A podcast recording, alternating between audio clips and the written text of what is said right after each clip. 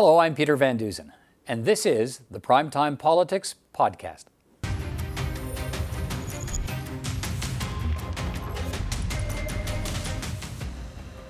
On the program tonight, the latest on the coronavirus. We'll hear from an infectious disease specialist and from our panel of MPs on how the Canadian government is handling the crisis. Donald Trump is set to survive his impeachment trial with a majority of the U.S. Senate ready to acquit him. So, what was the political cost, and where do U.S. politics go from here?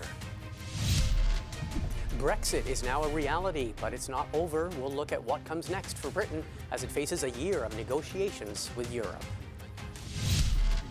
And our journalist panel will be in to discuss the week in federal politics and the latest on the Conservative leadership race. But we start tonight with what has been very much on many Canadians' minds the coronavirus outbreak. So far, the official worldwide tally of those infected is approaching 10,000, with at least 214 deaths, all of them in China. Here in Canada, a fourth case of infection was confirmed on Friday in London, Ontario. However, Canadian authorities stress that Canada is still at low risk. The World Health Organization, though, yesterday declared a global emergency out of concerns of contagion. And the Canadian government is still struggling with arrangements to try to bring back approximately 200 Canadians who want to be returned to Canada from the affected region in China. Today, Prime Minister Trudeau was asked about the latest developments. First of all, the uh, Canada has unfortunately uh, very uh, recent experiences with a, virus of this type. Our experience with SARS in 2003 uh, meant that we created protocols and a system that is uh, handling uh, the concerns around this threat uh, very, very well. That's why the threat to Canadians remains low here in Canada. We are, of course, engaging with the World Health Organization. Our Chief Medical Officer, Dr. Tam, is actually an expert who is called upon by the World Health Organization for her insights on how to handle things. So Canada is very present in helping out the international community. Uh, we will continue to work with the international community to ensure uh, that uh, the threats remain low uh, across Canada and indeed uh, as much as we can around the world. Uh, we are engaged with Chinese authorities around repatriating Canadians who are in China and concerned for their safety. it is a, a, a deliberate process in which we are engaged responsibly, and we will have more to say on that in the coming days. Meanwhile, in the daily question period in the House of Commons, MPs still had questions for the government about its handling of the coronavirus situation. Madam Speaker, what's the plan? Canadians need more information. Once Canadians in China safely return to Canada, what is the protocol in place to protect Canadians at home? Will returners be mandated to remain in quarantine? If yes, for how long? The government has indicated that there will be an enhanced screening process. What does the screening process look like?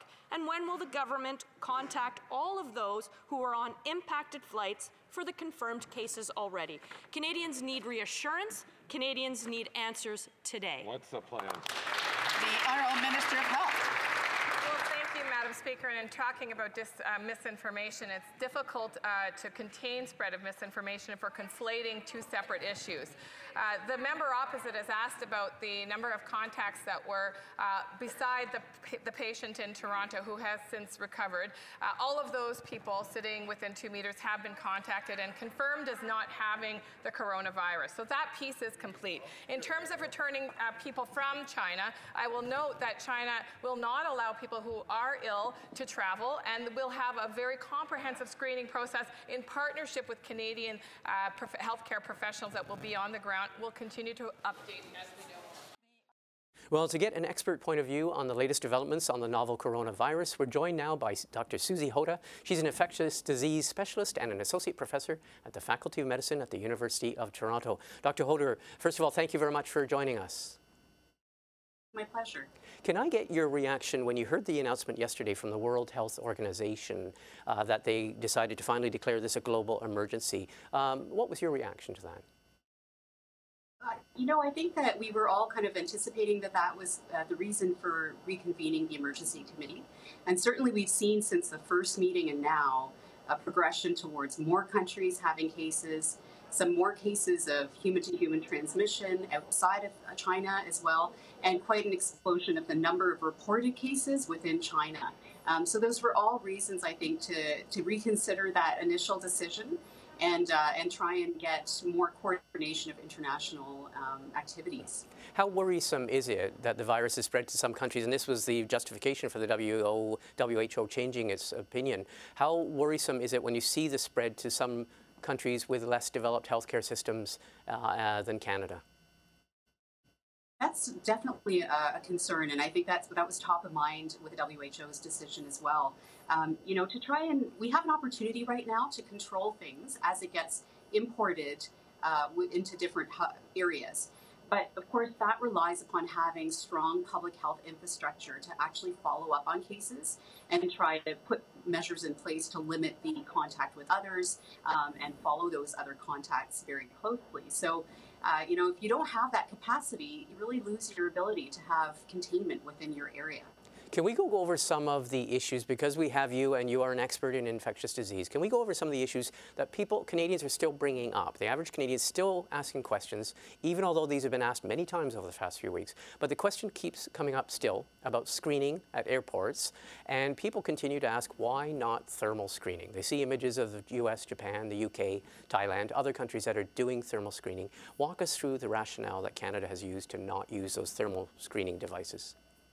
Right. So screening in airports have limitations, and I, I've discussed this in the past. The major problem is in these kinds of infections where there is an incubation period, which means time between when you become infected and when you develop your symptoms and show signs of those infection, that infection.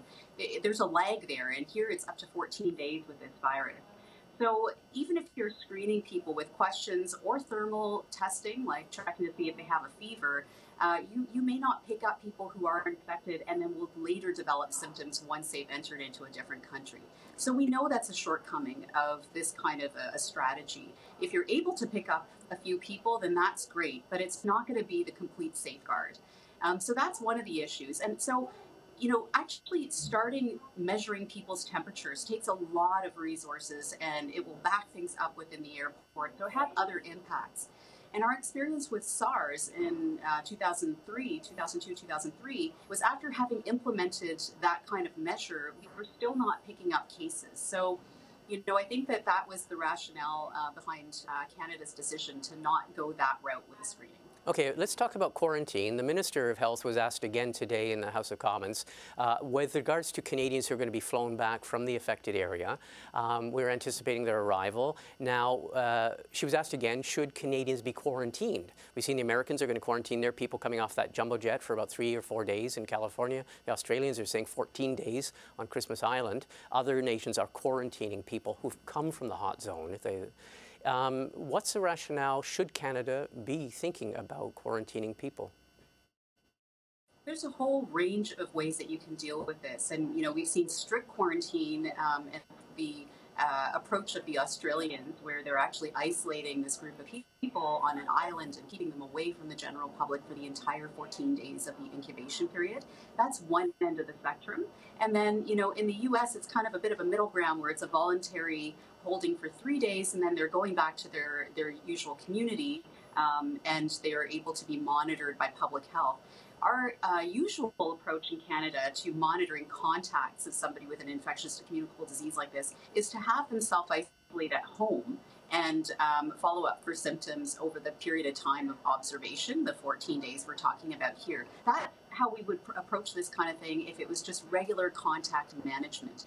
Um, and, but it's a decision that has to be made um, at the Public Health Agency of Canada level, taking all the different sort of resource requirements into um, into consideration what we know about the transmission of the virus and whether it's worthwhile to do that if it's necessary to quarantine people away from others um, or if they can safely be isolated at home.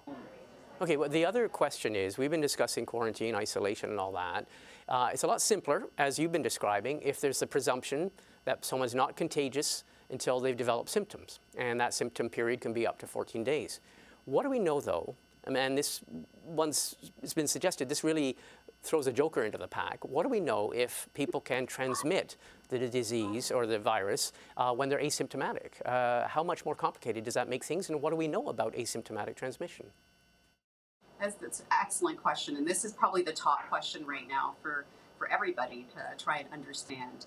So, if people are able to transmit to other people before they develop symptoms, then that changes everything. Your ability to contain things changes. Um, because really, how are they going to know, and what's going to declare the fact that they're infected? It's it's very difficult to manage that situation. But I do want to put a caveat here. I think we, we shouldn't jump ahead. We don't Yeah. really know what the situation is with this current virus. What we've seen is some instances that suggest that there has been transmission from one person who is infected but not yet showing clear signs of infection to others. Um, but again, sometimes I think we've all had this experience. You start coming down with a cold or a flu, and it takes you a while to even recognize that you're getting symptoms. So that needs to be clarified. Was it truly asymptomatic transmission in that case, or was it just you know hard to identify symptoms and difficult to recall when you're questioned later? So that's one thing. The other thing that's really important is this isn't really a new phenomenon. We actually see this with other respiratory viruses, including the flu. The flu is, that yeah, yeah.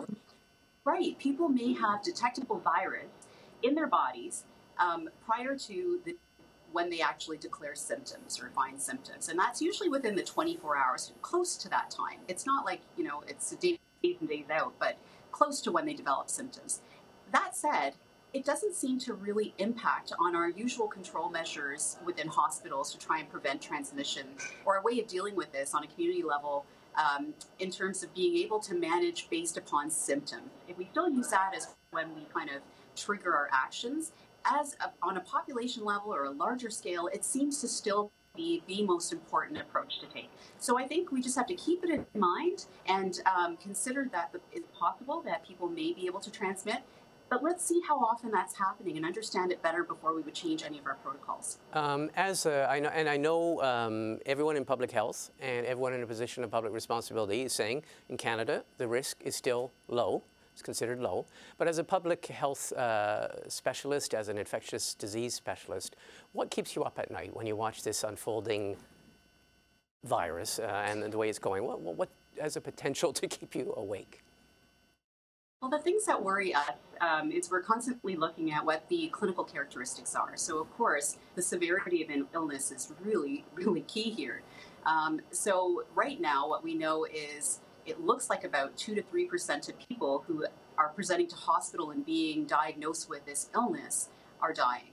So, not, not in the range of what we saw with SARS, which was about 10 to 11%, certainly not in the range of what we see with the Middle Eastern Respiratory Syndrome or MERS, which is another coronavirus, which is more like 35% in that Yeah. range of people who die when they're diagnosed with it. So mortality is lower than those kinds of coronaviruses. And in fact, it might even be lower than 3% because likely there are a lot of people who are mildly infected and we're just not detecting that. Um, so, but we want to make sure that those characteristics don't change. These viruses can mutate over time.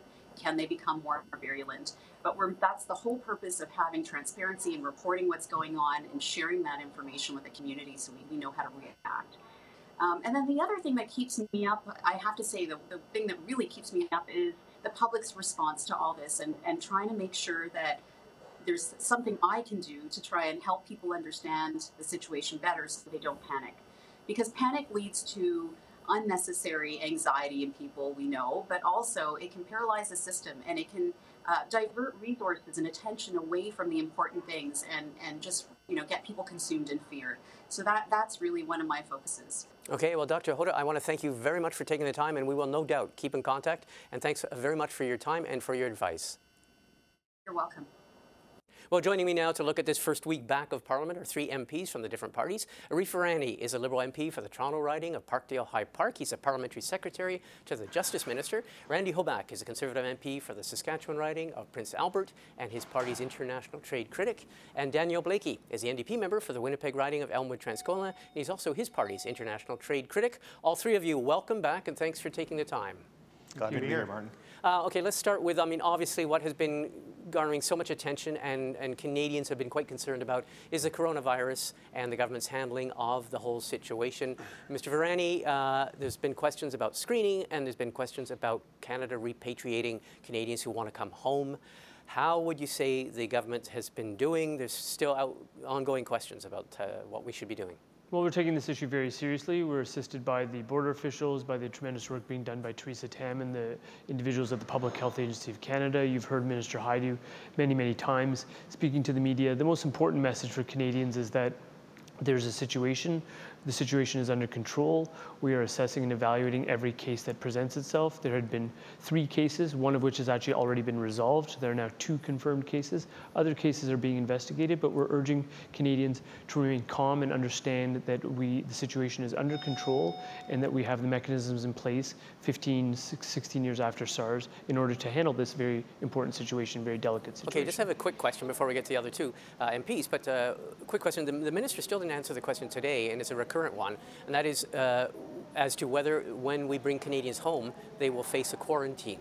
And she, her answer was, well, the Chinese authorities are not going to be letting sick people get on the plane, but of course they can develop symptoms between getting on the plane and getting back here. Do we have an answer as to whether we will quarantine them? So what I can say to you and the viewers is that we've had discussions about having people brought home, Canadian citizens brought home from China, and Minister Champagne had a conversation with his Chinese counterpart just uh, in the last about 12 hours. It was a very positive conversation. We've also already secured a plane to help with that with that uh, with that evacuation. In terms of the steps that are taken once the people arrive here, I don't have any further information I can provide you with, but we'll do everything we need to to ensure both the people who are leaving are safe, but also that Canadians remain safe here. Okay, Randy Hoback, your um, impression or your, your party's position on how the government has been handling this very sensitive and very important issue. Well, we've been asking questions that Canadians are asking. We've been looking for uh, ways or answers so that, you know, no different than what they're asking us as they phone us. Um, I think what we're seeing here is it, it, shows that maybe we haven't done a good enough job uh, having an emergency plan prepared so when something like this happens, we know exactly what to do. It's sitting on the shelf ready to pull off and we implement it. So that might be something that we have to do in the health committee, um, put that together so that we have a game plan in place so we're not waiting for the government to react, you know, over a week or two weeks. Uh, they actually have a game plan they can go to and say, okay, his, this is what we do in this type of scenario, and bang, bang, bang, bang, bang, and everything goes into action. And I think that's the frustration I think a lot of Canadians are looking at right now is they're saying, okay, give us the information, give us the information, and the governments are trying to figure this out on the fly, and I don't think that's a good way of doing it. Okay, um, Daniel Blaikie, your impression, I know we've spoken with you several times over the course of the week, your impression of how things are as the week comes to an end in terms of coronavirus? Yeah, well, I mean, we thought that uh, out of the gate, uh, Canada was uh, doing a good job in terms of its response, but the situation's been changing quickly, and we're concerned that the uh, government response isn't keeping pace with events. And so, I mean, even on the show, last night, uh, avid CPAC watchers will know that Rob Oliphant was talking about how, you know, they didn't want to just have, you know, what he referred to as a dusty old plan. So Reef today is saying, well, we have a plan in place and we learned lessons from SARS. Yesterday they were saying, well, we can't just use any old plan. We need a new plan for new circumstances. In fact, Rob said there were multiple plans. The problem is, is that the government hasn't shared any plan at all with the public. Um, so all we know is that they've secured a plane. Uh, we know that other countries already have done more uh, and, and announced more. Uh, particularly on the issue of uh, quarantine, whether it will happen, where it will happen, when it will happen. And so I think the time has come now for the government to at least share some of its one plan or many plans or whatever it's got, it needs to start putting on the table publicly so that Canadians can see the work. Exactly, and I think oh. actually show some action. They actually have to start making some decisions and actually moving forward. You know, we haven't seen any action or any decisions being made, so uh, they've been hinting they're going to do this or hinting they're going to do that. They need to just go and do things and get action going, and, so, so and that's important. Okay, uh, Mr. Virani, Mr. Virani, I guess one question that does come up, and I, I, I didn't ask you directly, but what is taking so long uh, for getting the Canadians? I mean, we've heard different snippets of explanation, but nothing official in terms of what's taking so long in terms of getting Canadians on that plane. And I know there's been issues with reunification of people who are Canadian citizens uh, versus uh, permanent residents, but what is taking so long to get them out of there? So the situation on the ground is complex. You have Canadian citizens and permanent residents that are reaching out. 274 people have reached out to our consular officials thus far. They're all being provided with consular assistance, which is important.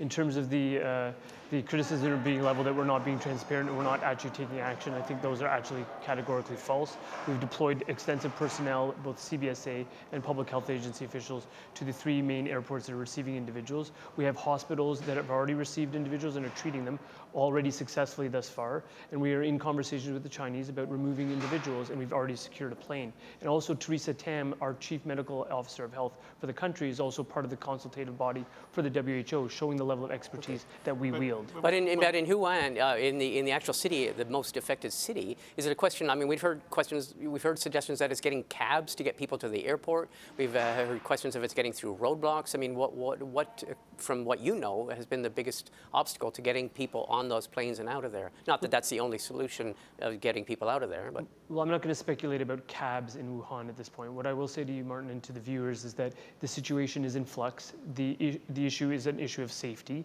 and there are cases that are, are, are cropping up both in Wuhan and around the planet. Uh, we know that there is very high likelihood of more cases. We're treating them appropriately, and also just add into this conversation. There's been a level of uh, xenophobia and, and, and sometimes overt racism towards the Chinese Canadian community, which none of us want to see. I was encouraged by a conservative member today in question period making a statement about challenging that kind of racism exactly. towards Chinese Canadians. We don't need to see that. That level of uh, overreaction is not appropriate, and it's not valid, and it's not based on any, any evidence. And I know Mr. Andrew Scheer, the Conservative leader, was uh, in Chinatown, uh, eating in Chinatown today as a, as a symbolic gesture. Uh, I, th- I, heard someone else wanted to weigh in on that. I don't know who it was. Yeah, you know, you know, they talk about uh, action. Well, if you look at what's happening today in Europe, the UK has made an agreement, and actually the plane has landed today uh, with passengers for the UK, and I believe Spain also on that same plane. So other countries have been able to get their plans in action and actually getting their citizens back home and working together. Uh, so to see the delay coming out of Canada is frustrating, and it's frustrating for the Canadians who have families in China at this point in time, and they're wondering why we couldn't be on that same level. Uh, so that's the frustration that they okay. are feeling, and I think that's the concern that's here is why somebody else can do it and we can't. Okay, I want to ju- I want to jump in at, uh, on another big issue uh, which came up this week, and that is NAFTA. We saw mm-hmm. the tabling of the implementation legislation. We had a Ways and Means bill which passed, and we saw the tabling of the implementation legislation. Uh, Arif the minister, uh, Minister Freeland, the Prime Minister, your government has expressed uh, a lot of uh, hope that this will pass quickly through Parliament, but the suggestion is it may take a lot longer than you're expecting. What do you expect for the passage of NAFTA? Well, we're looking for parliamentarians to act with the nation's best interests, and I'm pleased to say the Conservatives and NDP have demonstrated that. There's been some questions raised by the Bloc Québécois, sometimes inaccurately, about the impact that this deal will have on the aluminum industry. We've got a vibrant aluminum industry. What we've secured with this deal is a 70% uh, guarantee of a quota of aluminum being used. It must originate from North America. The quota right now is zero, so that's a strong step forward for the aluminum industry. That's why Premier Legault of Quebec has said he is uh, uh, for forcefully in favor of concluding this deal quickly. We've seen the Mexicans and the Americans ratify it. What we need to do is put the economic interests of all Canadians first, and we're seeing that from the two parties that are represented, the other two parties on this panel, which is a good sign. So we're optimistic.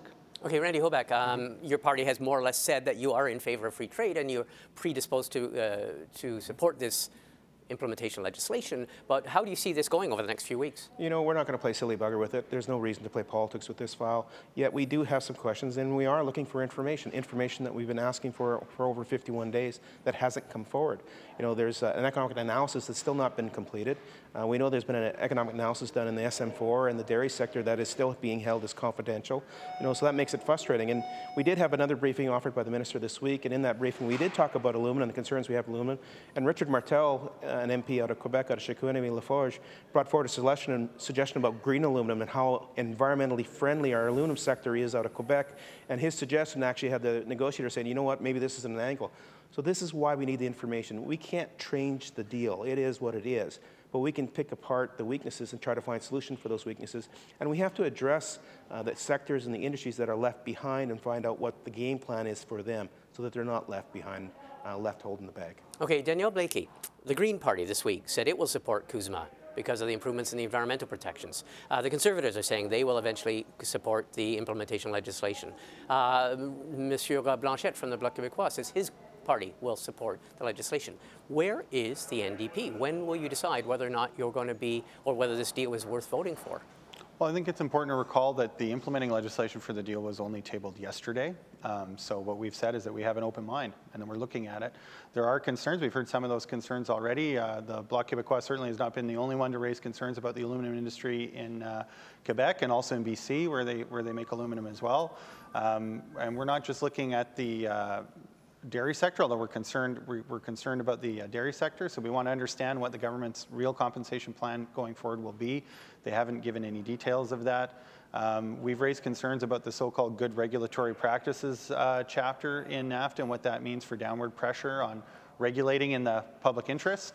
Um, so, so there are a lot of concerns. We want to look at it. We're keeping an open mind. I have to say, it is shocking to me. We heard it in question period again today, if I'm not mistaken, or certainly yesterday, that you know the government is developing its economic analysis and it hopes to have something that it can release soon. That means that the deal was signed without the government having an economic analysis. Now, you tell me what Canadian thinks it's a good idea to have a government run out, and sign a comprehensive trade deal with two other major continental partners, the only continental partners, uh, without already having done its homework. So there are things that are broken about Canada's trade process, and that's been the other thing that we've been trying to make part of this conversation. We've reached out to the government on it, is how do we have a proper codified trade process so that Canadians can know what to expect in terms of the information they're going to get, to involve Parliament before the negotiations have been begun, begun instead of after there's already a signed deal. And we think this is the time to talk about it now because we know that there are other trade negotiations on the table, particularly Canada UK. So there's an opportunity here for Canada to get it right on, on a trade negotiation process that, that gives more openness and transparency for Canadians, and we think that has to be part of the conversation going forward as well. Okay, to well, to all three of you, Arif Virani and Randy Hoback and Daniel Blaikie, I want to thank, thank all three of you for taking the time. It's good to see you all back, and we you will bet. continue our discussions over the next few weeks. Good to you see bet. you, Mark. Thank you. Thanks, Mark.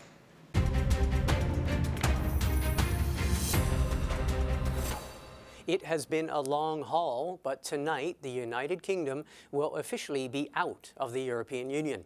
After three and a half years, three prime ministers, and countless votes, Brexit will be a reality tonight in Britain. In a minute, we will look at what comes next for Britain, but let's start with Prime Minister Trudeau, who was asked today about what it all might mean for Canada. We have actually been engaged with the United Kingdom over the past few years, uh, working on uh, that transition plan to make sure that the very important trade numbers between Canada and the United States are not disrupted at all. Uh, the greatest threat was on uh, a so-called no deal Brexit. They've avoided that. They are negotiating with the United, uh, with the European Union uh, so that there will be a more orderly transition. And we are very confident that we will minimize any disruptions to investment, to trade, to people-to-people ties with the United Kingdom. Well, the Brexit vote is not the end of the process, as the consequences of Brexit are still to play themselves out over the next year at least. So, what comes next for the 67 million citizens of the United Kingdom and the 446 million remaining residents of the European Union? To look at that, I'm joined by, uh, from London, England, by Tim Oliver. He is a senior lecturer at the Institute of Diplomacy and International Governance at Loughborough University. Uh, Tim Oliver, thanks for joining us. Good evening. It's good Can, to be with you. Let's start with I mean, for people who are not there, what will change concretely for Brits after 11 p.m. Greenwich Mean Time tonight? A lot of things practically won't change in your average day to day life for your average Briton. Um, they'll notice subtle changes over time, but technically, the United Kingdom is entering a transition period. So it's a member of the European Union in a way, um, in terms of being a member of the single market and the customs union, but it's become a third country like Canada for political reasons. So we're leaving the EU's institutions. So we no longer are EU citizens as of 11 p.m. tonight, UK time, midnight, Brussels time. So there'll be subtle changes politically, but most people won't notice any practical differences in trade, in day to day movement and free movement and so forth, unless, of course, they're an EU citizen living in the UK or a UK citizen living elsewhere in the European Union, they will have had to go through a process of registering and so forth. But for most Britons, not much will change tonight. Okay, so what comes next? A lot of people are talking about business that's still unfinished. What comes next? Okay, Britain is entering a transition period. Um, what that basically means, or what it was supposed to mean, was that this would be a period in which the UK and the EU would transition to a new relationship. All that's been agreed so far is the withdrawal, that the UK would withdraw. And that withdrawal agreement contained things about how much Britain owed, what would happen to UK and EU citizens, and the issue of Northern Ireland, which was one of the most complex things. But Boris Johnson, the Prime Minister, he campaigned and won an election in December on the, on the campaign slogan of Get Brexit Done. Well, actually, it's a case of Get Brexit Started, because as of 11 pm tonight, Brexit formally starts with the UK leaving the European Union.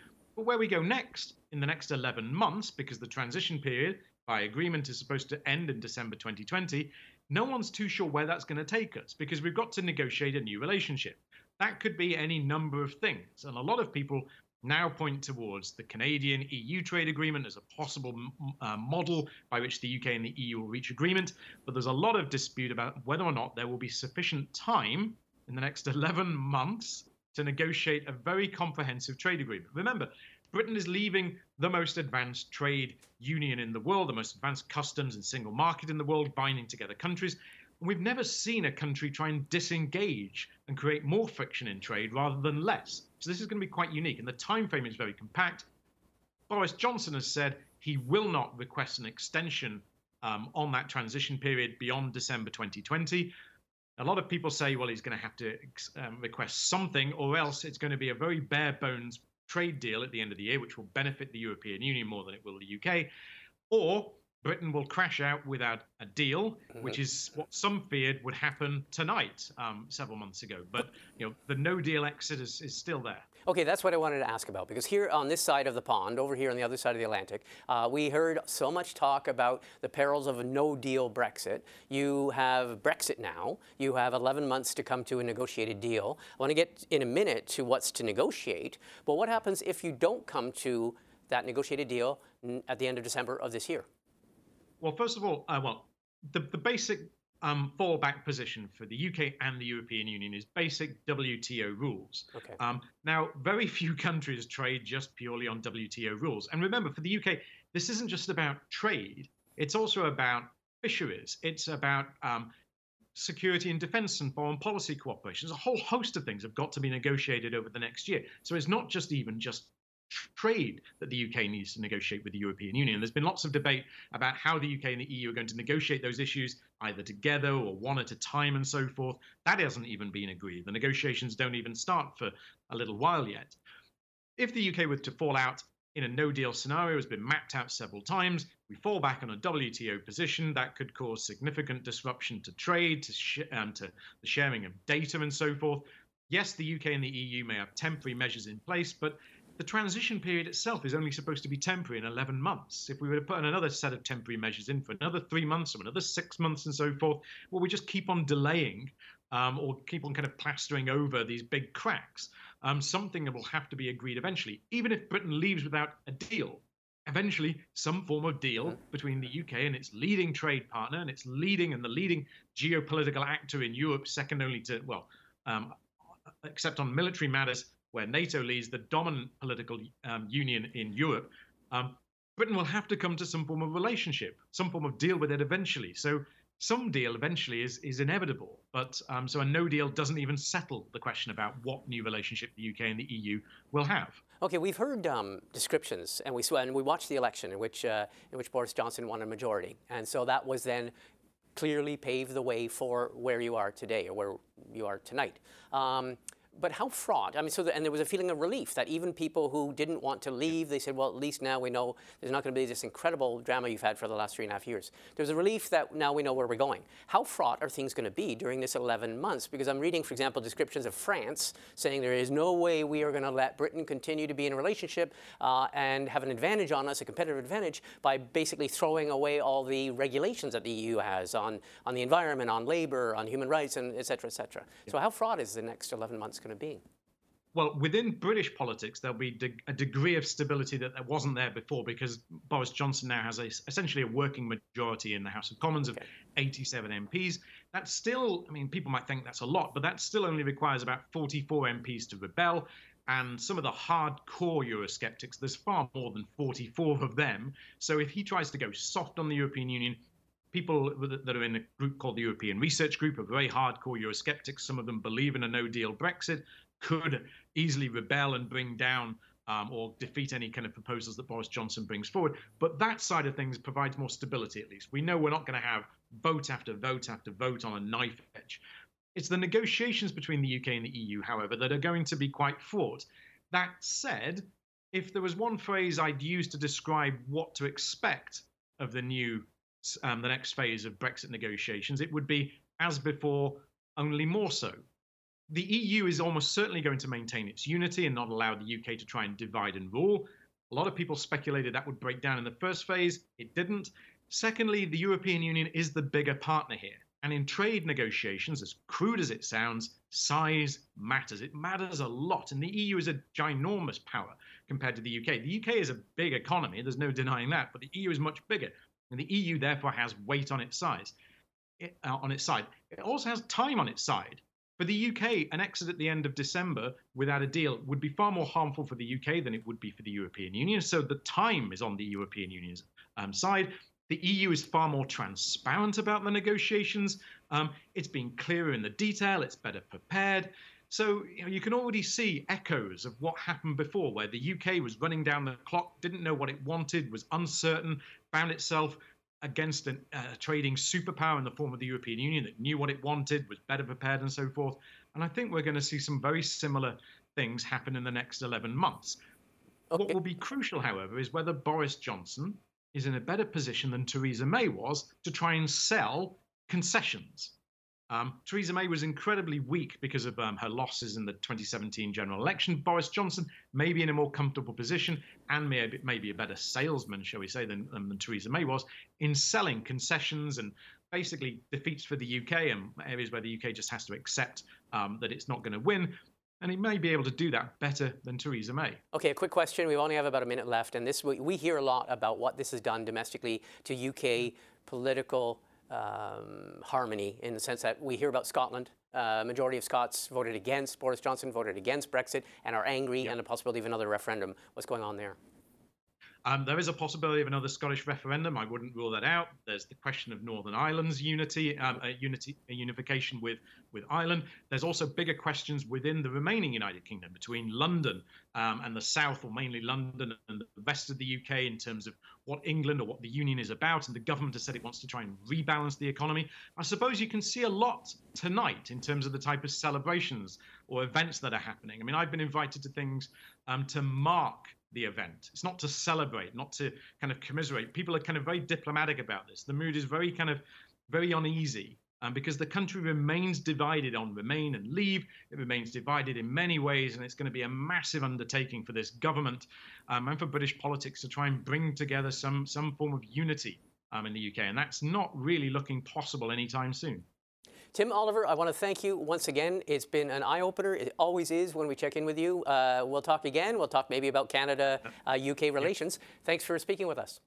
Thank you. Good night.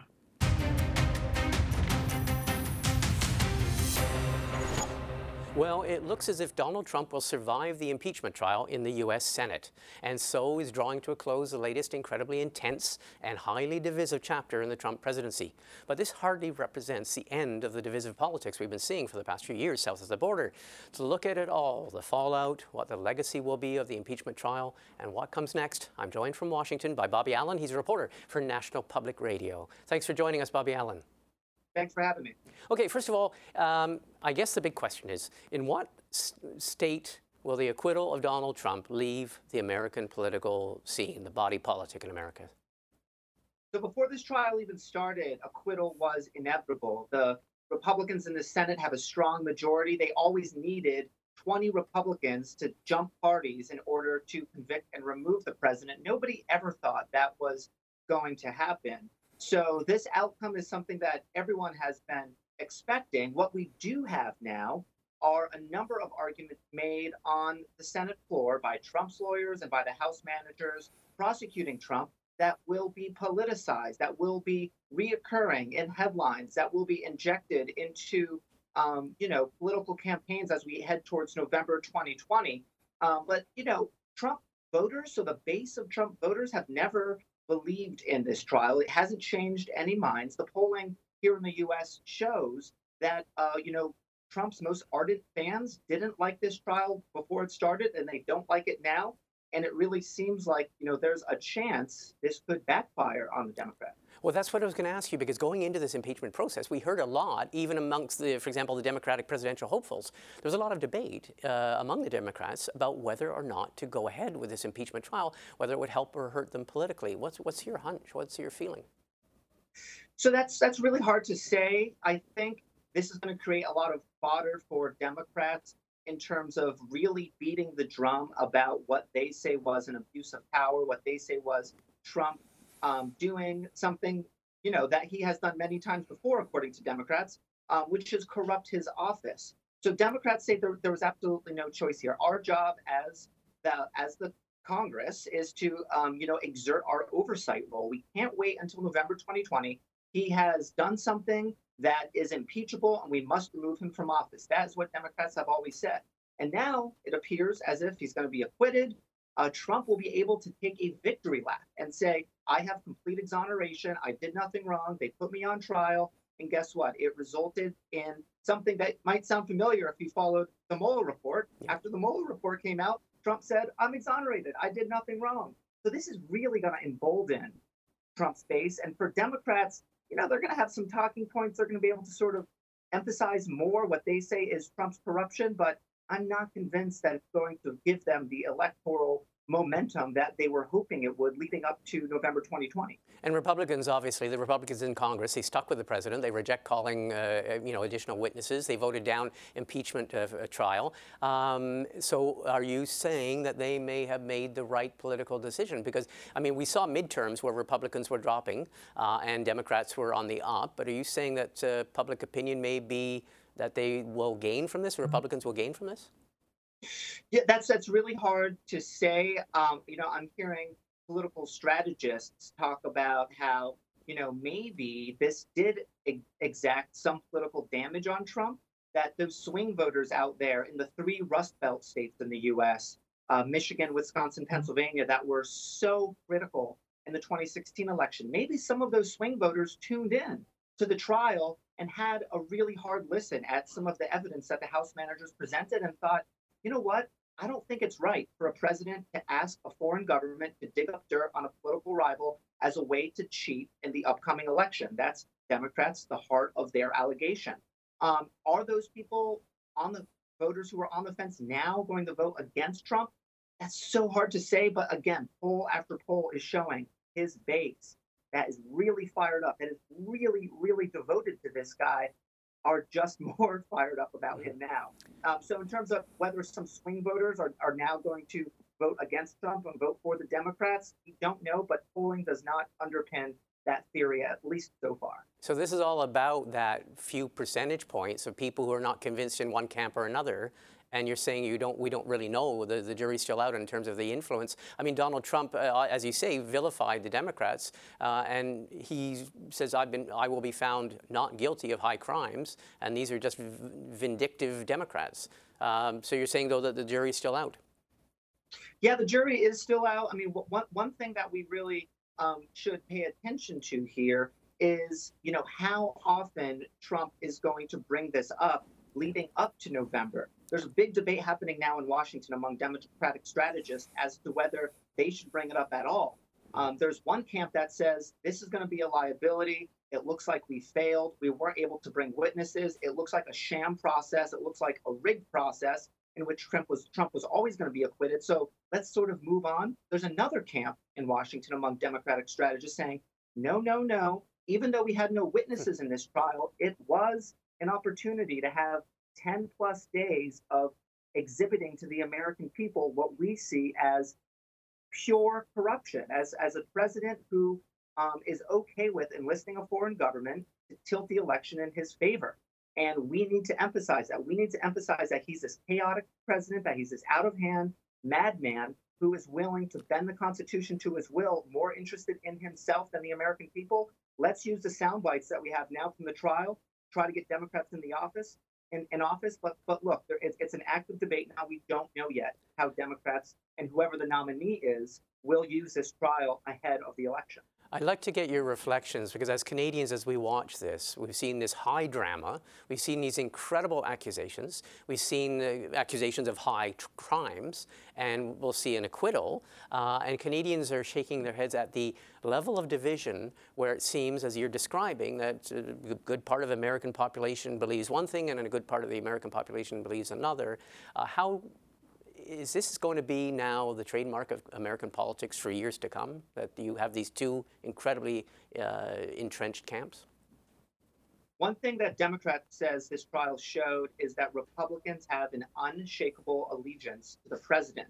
They said very early on that they're going to rise or fall with Donald Trump. Um, Democrats say the Republicans were never interested in being an accountability force so of you know, the Congress is supposed to be a check on power. They coordinated hand in glove with the defendant in this trial, which was the president. Um, so Democrats say this process was never fair. It was never going to give him a fair shake. It was always going to be rigged against him. And I think, you know, Republicans deep down, when you talk to them privately, some of them are mortified and are horrified by some of Trump's policies, some of his tweets, some of his personal attacks on his opponents but they know that it would be political suicide to cross him. So as long as as Trump remains their vehicle to get elected, they're going to stick with him, and the country's going to remain quite divided.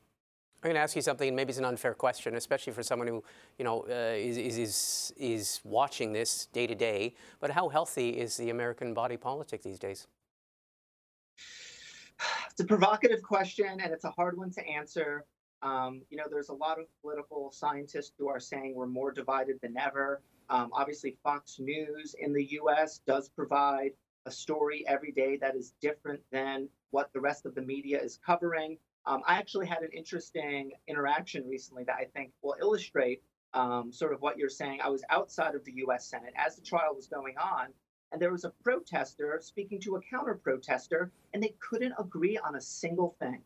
This counter protester was a Trump backer, and the very basic facts that aren't even in dispute about this Ukraine scandal with Trump, the counter protester, the Trump supporter, would not concede it.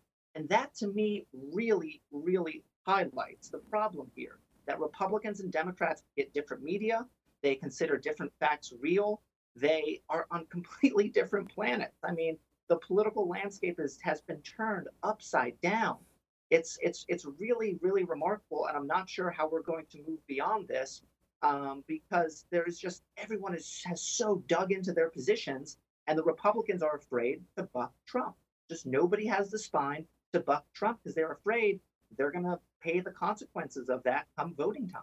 Well, Bobby Allyn, it's an interesting time, no doubt, for you to be there in Washington, and obviously as the whole world watches. I want to thank you very much for spending the time explaining it to us. Thanks a lot.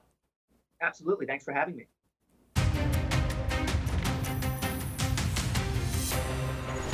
Well, joining me now to look at Parliament's first week back and the week in federal politics are three members of the Parliamentary Press Gallery. Bob Fife is the Ottawa Bureau Chief for the Globe and Mail. Mia Rabson is Parliamentary Reporter for the uh, Canadian Press. And Alex Ballingall is a political reporter for the Toronto Star. All three of you, thanks for coming in. Thank you. Let's start with um, obviously, there's been so much talk, there's been a lot of concern, and there's been a ton of media coverage uh, of the coronavirus, the novel, novel coronavirus and how it's been handled uh, and how it's progressed and attempts to bring Canadians home. I'm going to ask in the most open form, what, uh, what do you make of it? What do you make of how the government's dealing with it and what, what strikes you? Start with you, Bob. Well, I think the government has done a pretty good job of uh, dealing with this crisis. The most important thing is keeping Canadians informed. And that's what they've been doing. They've had, uh, you know, the public health officer and the ministers uh, the foreign affairs minister and the health minister have had almost daily briefings, which is the best thing you can possibly do because we're trying to avoid a panic. And if people know what the government is doing and they're telling you what, what the situation is, people can make judgment calls on it. So, from my point of view, I think they've done a pretty good job, and they've moved quickly to try to get Canadians out of out of uh, China as well. And they've done it in a way, to, in a way to not to try to frighten people. Okay, Mia, because I want I'm going to maybe do a second round on this and challenge a few things. Uh, Mia. Well, Canada's in a unique position because it, I mean, it was 17 years ago, but we still learned some lessons from the SARS crisis in 2003. And you can actually see some of those lessons being applied and how the government is responding and the information that's coming out and some of the, even partly even in China's response. But so Canada learned a lot 17 years ago, and we're finally actually getting a chance to see if we, like, how that's actually going to play out in real time. I agree with Bob. The, the information seems to be coming like very quickly from them anytime there's a case. And I do appreciate that every time you hear from one of the, the experts or the minister, they sort of start it with, like, let's calm down wash your hands you are not at risk like they sort of try to start everything with that to try and keep those fears at bay because people mm-hmm. that you know they hear about this virus and they're they start to really panic without that kind of information okay alex what do you make of it um, uh, yeah, I agree with all that. I think that it, has been great that they've been coming out so frequently to talk about it. Updates from Dr. Tam uh, pretty much every day.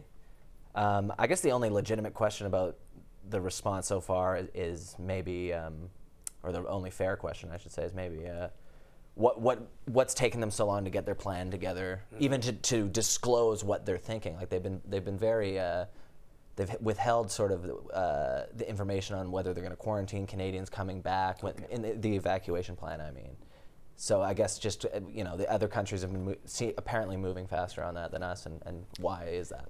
That's exactly where I was going, in the sense that when you listen to the politicians uh, and the people asking harder questions, the one area where there seems to be a lot of unanswered questions, and that is how are we getting, or what are the plans for getting Canadians back, and why is it taking so long? Uh, we've heard sort of snippets. I was trying with an MP uh, from the government. We were hearing snippets about difficulties of getting across the city and having taxis to get Canadians to the airport, or locating everyone and all that. But there seems to be a bit of a problem in terms of communicating with regards to getting Canadians out of China. Anyone? I think that there's also something to be said for Canada taking its its time to do this. Some of the responses maybe coming from other countries are political in nature to try and and might ramp up that kind of panic for a virus that at this point is not maybe not at that level. Canada was partly waiting to see what the World Health Organization was going to say about it. It wasn't until yesterday that the WHO decided to, to say that this was a global emergency. So a lot of what Canada's decisions are based on is some of the science and things recommendations coming from the World Health mm-hmm. Organization, which didn't really happen until yesterday. Yeah, and there, there has there's been no uh, evidence to suggest that we need to quarantine people right now. And you start quarantining people, you start to frighten people. Yeah. And that's why one of the things that I think we in the media are, are and and our role in terms of keeping Canadians informed is that we're learning a lot too. Yeah. Like our level has gone up as we've they've had these briefings and weren't able to understand how this disease, how this virus works, yep. how much of a threat it is, it, how does it incubate, all that sort how of stuff. How do you screen for it? How I do mean, you screen, screen at it? the airport? Do you screen? People right. talk about the, the, real level of screening is at healthcare institutions and pe- sending people home with proper information. Yeah. One of the other things they're dealing with now that maybe they didn't have to deal with during SARS, of course, is social media, yeah. which has been a problem. Even Twitter was trying to crack down on some of the fake information, and that was ramping up the panic. And the government maybe needs to do a little bit more to be forceful, even on social media, to try and shut down some of this false information. And it's, I, I know uh, from doctors that I have friends with that uh, this is a problem that's uh, across in the hospitals because yeah. people are going to emergency wards thinking that they may have a problem because they have a, a cough. Yeah. And it's really backlogging the system so they can actually having to deal with real cases. They've got people going mm-hmm. in a mm-hmm. bit of a panic. So that's an issue that I think they have to f- try to address. So people say, please, you don't have to go to the emergency. Yeah, and this in the midst of flu right. season, the normal right. North American flu season. Okay, well, let's change the subject to something pure, very little medical aspect, and that is the, the conservative. Well, that's actually a lot of medical. Uh, I, the, segue, the segue, it was a very or faulty. mental, maybe. It's a faulty segue, but the, the Conservative Party of Canada. It's this is week after week since Christmas. We've been watching with great interest. This week, I mean, we saw last weekend Peter MacKay jump in, but we saw, also saw Erin MacKay, Erin O'Toole announce his candidacy, and we saw uh, businessman, uh, Alberta businessman Rick Peterson announce his candidacy for a second time to run for the leadership. But we also saw people begging off uh, this week, announcing they weren't going to be running. What do you make of it? Uh, start with you, Bob. Well, I'm as a as a journalist, uh, I'm disappointed because I was hoping we were going to have a much more interesting leadership race, and I think it would actually be better for the Conservative Party itself. I mean, if Rona Ambrose and Pierre Poilievre had been in, and MacKay and Erin and you know perhaps somebody like uh, Michelle Rempel or something, you would have had a really good contest and people would have an exchange of ideas and you, you would you'd get a better candidate i think at the end result. Mm-hmm. so now we're left really uh, with between peter mackay and erin o'toole and personally unless peter mackay really stumbles badly i can't see how he's going to lose this race. And i know there's some talk amongst more right-wing members of the conservative party that they have to get somebody else to run uh, and the best they've come up with, I think, is John Williamson, uh, who is a no-name MP. Um, New Brunswick MP uh, right. was re-elected. He was right. defeated and then Lovely elected guy, but you know, yeah. he, he, he, doesn't. He's not going to have the kind of credibility that uh, rank and file mm-hmm. members would expect from someone to be a leader of the party. Okay, well, I know Alex follows this, so he's chomping at the bit. But uh, Mia, we'll go to you and then to Alex. Uh, what do you make of it? Uh, what stands well, out to you? It, what stands out to me is that in 20, 2017, it was a race to try and get people to not run because there were so many in the yeah. race. And this yeah. time, it's it's like, oh well, that person, nope, nope, nope. The, the list of who doesn't want to do it, who's thinking about it, and has ruled it out, is longer than the list of people that are actually jumping in. And that says a lot, maybe, about where the party sits right now. I think also in 2017, there was an idea that maybe this was sort of a temporary leader. There were some who weren't like Rona Ambrose, like yeah. Peter MacKay, who were said they weren't going to get into the race because they didn't necessarily think they were going to have a chance to win yeah. the next election. So maybe there's also that. This time it's maybe more legitimate. Mm-hmm. They think the next election could be more more uh, winnable than maybe they thought two years ago. It just it's very interesting to me that more people don't want to do it than we thought. thought it begs a question, though, Alex. You follow the Conservatives and you've been watching this from day one. It begs a question. This is not a party in the wilderness. This is a party with a who actually had more voters for it than the Liberal Party in the last election. This is not a party that's, as Mia compares it to 2015, uh, this is not a party, or 2017, this is not a party that's not within striking distance of becoming the next government. And yet we have the most notable stories, those who are not running. Uh, what do you make of it? And will we see maybe any people uh, throw their hat in? Because there's still a few names out there. Yeah, I mean, it'll be interesting to watch as that moves forward. I guess there's another few weeks before they can um, get in under the deadline. Um, just going back to that idea of that, like the this idea that this could have been sort of a soul searching yeah. exercise if, with, if there was more candidates. I think that's it's interesting. It, it, you guys have reported at the Globe that all the major candidates support, for example, a carbon tax, and we're not going to potentially have a have a big discussion in the leadership race about where the conservatives should go. Yeah. If they should take a, a very different tack on climate, I guess there's other things they could do on climate change, um, aside from uh, uh, accept a carbon tax. But uh, yeah, I, I, think with fewer candidates, the, the diversity of the discussion is, is, is the main casualty there, and, and uh, maybe that's a shame. Um, any names that you hear, who, uh, people who, I mean, we've been told, for example, that Michelle Rempel still hasn't decided whether or not she's going to throw her hat in the, and names that you've heard breeded about as possible candidates last minute. Um, I, yeah, well, I know that Michelle Rempel, I guess, was was uh, saying the other day that she hasn't closed the door, and, and Williamson are, are, are the John only n- names that, that I've heard, but uh, We'll the issue, you raise the issue about the carbon tax. So one of the issues that comes up too with a com- with a conservative leadership race is that you have, you have, people pitching to the base to get elected as leader. Yeah. But part of what this leadership race is about is electability in the wider general Canadian you, population. Yeah, you've nailed it. I mean, often in, in leadership campaigns, part, um, people are competing or trying to will target their message to the base. But if you want to win in a general election the Conservative Party has to do a lot better in 905. Yeah. If they don't do 905, they're not going to win. They can, uh, somebody like MacKay will obviously, I, I, would think, help them in Atlantic Canada. Um, he potentially could pick up seats in the 905, which they absolutely need. But again, the drawback he has is he doesn't speak French very yeah. well. And there are 75 seats in Quebec. Mm-hmm. And the Conservatives have to figure out a way. They need, they need at least a dozen seats in, in Quebec if and and they ought to, and to do well in in the 905 to beat the Liberals. Mm-hmm. But is it a problem inherently that if, if your question is electability and you want to win the next election, and yet what you're pitching to the party faithful may not be electable issues like on carbon taxes, for example? It, technically, yes. I mean, obviously, uh, the Conservatives have pitched to their base before, and they won government before, so yeah. it's not out of the question.